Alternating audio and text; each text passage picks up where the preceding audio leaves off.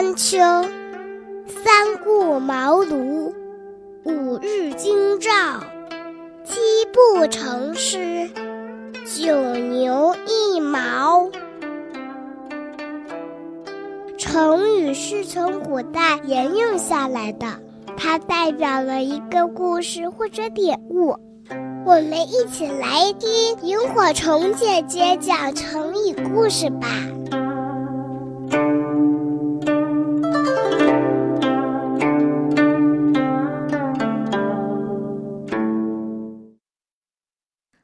公无私。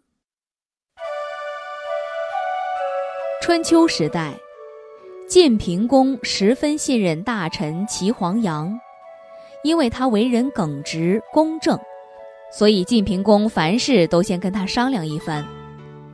有一次，平公问齐黄羊说：“南阳县缺少一个县令，你认为派谁去比较合适呢？”齐黄羊毫不迟疑地回答：“派谢狐去最合适了，我想他一定能够胜任的。”平公一听，大为吃惊，问道：“谢狐不是和你有仇吗？”齐黄羊回答说：“您只问我谁能够胜任这份差事，您并没有问我谢狐是不是我的仇人呢。”平公便接受他的建议，派谢狐到南阳县当县令。谢狐到任后，为地方造福不少，深获百姓们的尊敬与称颂。过了一些日子，平公又问齐黄羊：“朝廷现在需要一位公正廉明、执法如山的法官，依你看，谁可以胜任这个职位呢？”齐黄羊说：“齐武能够胜任。”平公一脸惊讶地问：“齐武不是你的儿子吗？”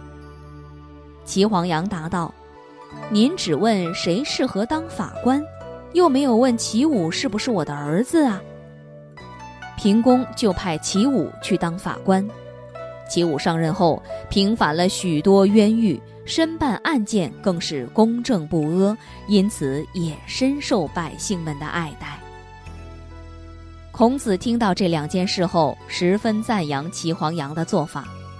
孔子认为齐黄羊说得很好：举荐外人时不回避自己的仇人，举荐内部人时不回避自己的儿子。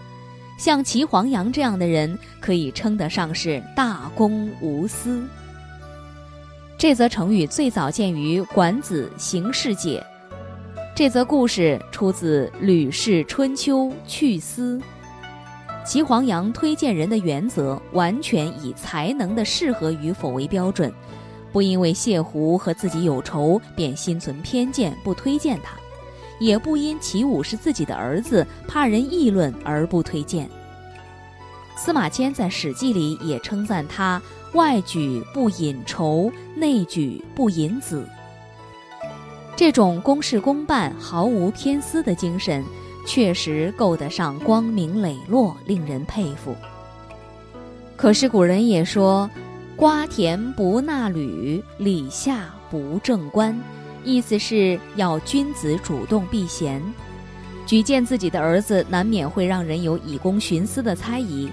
那您觉得这和“瓜田不纳履，李下不正官”有矛盾吗？说说你的想法好不好？好的，今天的成语故事就讲到这儿了，我们下次再见。